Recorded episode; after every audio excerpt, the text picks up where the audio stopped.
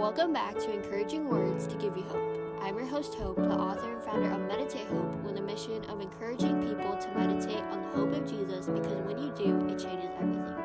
Ever find yourself desiring the things of the world more than the things of God? It can be a daily struggle because of our sinful nature in the flesh. But through Philippians chapter 3, we will see Paul encouraging the Philippians not to put their confidence in the flesh, but to desire the things of God and press on to the end goal. This chapter is the shortest out of all the chapters in Philippians, but through it we will see the conviction of the Holy Spirit and reflections for us in our everyday lives. So grab your Bible, a notebook, and a pen, turn to Philippians chapter 3, and let's have an open, teachable heart for what the Lord has to say. In verses 1 through 2, Paul warns them against the influences of the people of their time and says that it is not a problem for him to repeat these things again to them. He says to rejoice in the Lord, which is the central theme we have seen in the book of Philippians, telling us that we can rejoice in the Lord no matter what the circumstance. He says to them to beware of the evildoers, mutilators of the flesh, and the dogs out there. For a bit of context, dogs is what the Jews would call the Gentiles against them. In verses 3 through 4, Paul defines true circumcision, which is this: those who genuinely serve God by His Spirit, boast in Christ Jesus, and put no confidence in the flesh. Then Paul talks about why he might have confidence in the flesh himself. Paul describes himself in verses 5 through 6 and why he might have confidence in the flesh. He says, "Circumcised on the 8th day, of the people of Israel, of the tribe of Benjamin, a Hebrew of Hebrews, in regard to the law, a Pharisee, as for zeal, persecuting the church, as for righteousness based on the law, faultless." In verse 7, Paul considers all that were gains to him as a loss for the sake of Christ. He says in verses 8 through 9, "What is more, I consider everything a loss because of the surpassing worth of knowing Christ Jesus my Lord, for whose sake I have lost all things.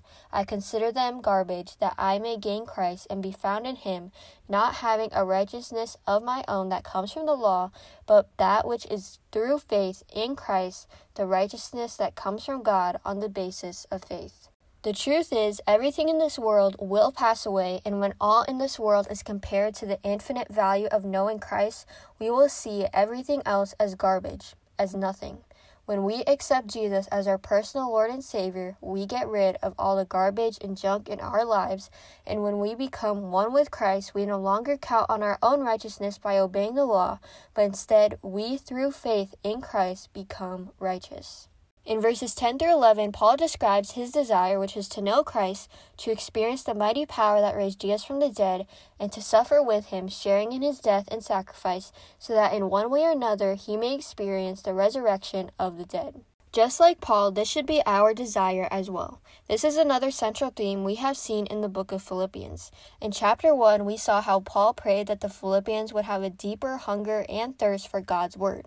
In chapter 2, we saw Paul encouraging the Philippians to desire to have the mindset of Christ and having humility. And now in chapter 3, we see Paul describing his desire to know Christ and suffer with him. Though it may seem weird to desire this, it should be our number one desire as Christians. We have the choice each day whether we will pursue the things of the world or of God. Will you open up your Bible first or your phone? Will you wake up early to spend time with Him? Will you share the good news despite the hardships you may face because of it? Jesus is the greatest thing we could ever pursue, because when we seek Him and hunger for the things of God, we are investing in the things eternal. Next, in verse 12, Paul talks about pressing on. He says that he doesn't mean that he has achieved all these things or reached perfection, but instead he says that he continues to press on and to take hold of that perfection which Jesus took hold of. He says in verses 13 through 14, "Brothers and sisters, I do not consider myself yet to take in hold of it, but one thing I do, forgetting what is behind and straining toward what is ahead, I press on towards the goal to win the prize for which God has called me heavenward in Christ Jesus." As believers, we should let go of the past and what the enemy has been using to hold us back.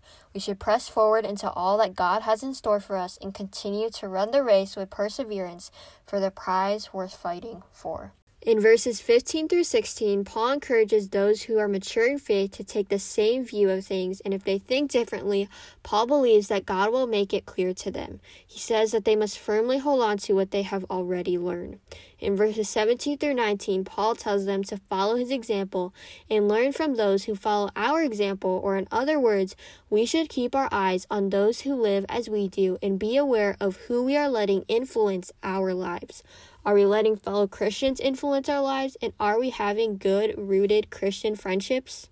Paul tells them with tears in his eyes, as he has told them before, that many people will live as enemies of Christ. He says that these people are headed for destruction, their God is their appetite, they brag about shameful things, and they only think about earthly things. When Paul describes these people who are enemies of Christ, this can be a conviction and reflection for us. Ask yourself today, what is your focus, earthly things or eternal things?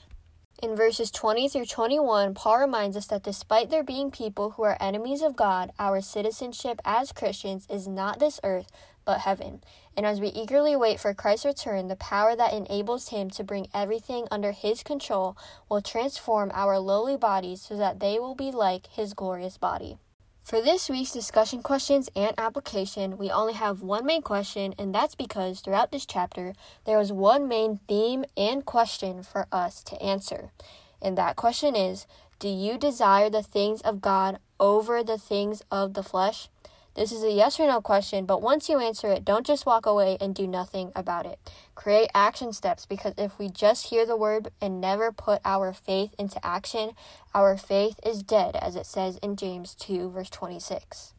Though we know that Jesus is coming soon and we as Christians have hope in this promise, the question is, what are we doing right now in the present moment to accomplish the mission God has for us before he comes back to earth? Are we daily as Christians desiring to put him first, spend time with him, be rooted in the word, surround ourselves with Christian community, and desire the things of God over the things of the flesh? Paul encouraged us to press towards the end goal of entering heaven and God saying to us, "Well done, thou good and faithful servant." Just like we make goals in life with action steps, it is the same thing spiritually. Think about what you want to do this week to grow closer to God and desire the things of God more than earthly things. It can be as simple as truly setting aside time to be with him, or choosing the joy of Jesus in the midst of your circumstances. Start today and let us as believers have a deep hunger for the things of God. Thanks for listening to this week's podcast episode. I hope I encouraged you and brought you closer to God. Make sure to subscribe to this podcast if you haven't already, so that you don't miss out on any future episodes. For daily Christian encouragement throughout your week and Bible journaling inspiration, you can follow at Meditate Hope on Instagram. That's MEDITATEHOPE. For weekly devotionals and Christian resources, you can go to MeditateHope.Webly.com. That's MeditateHope.Weebly.com.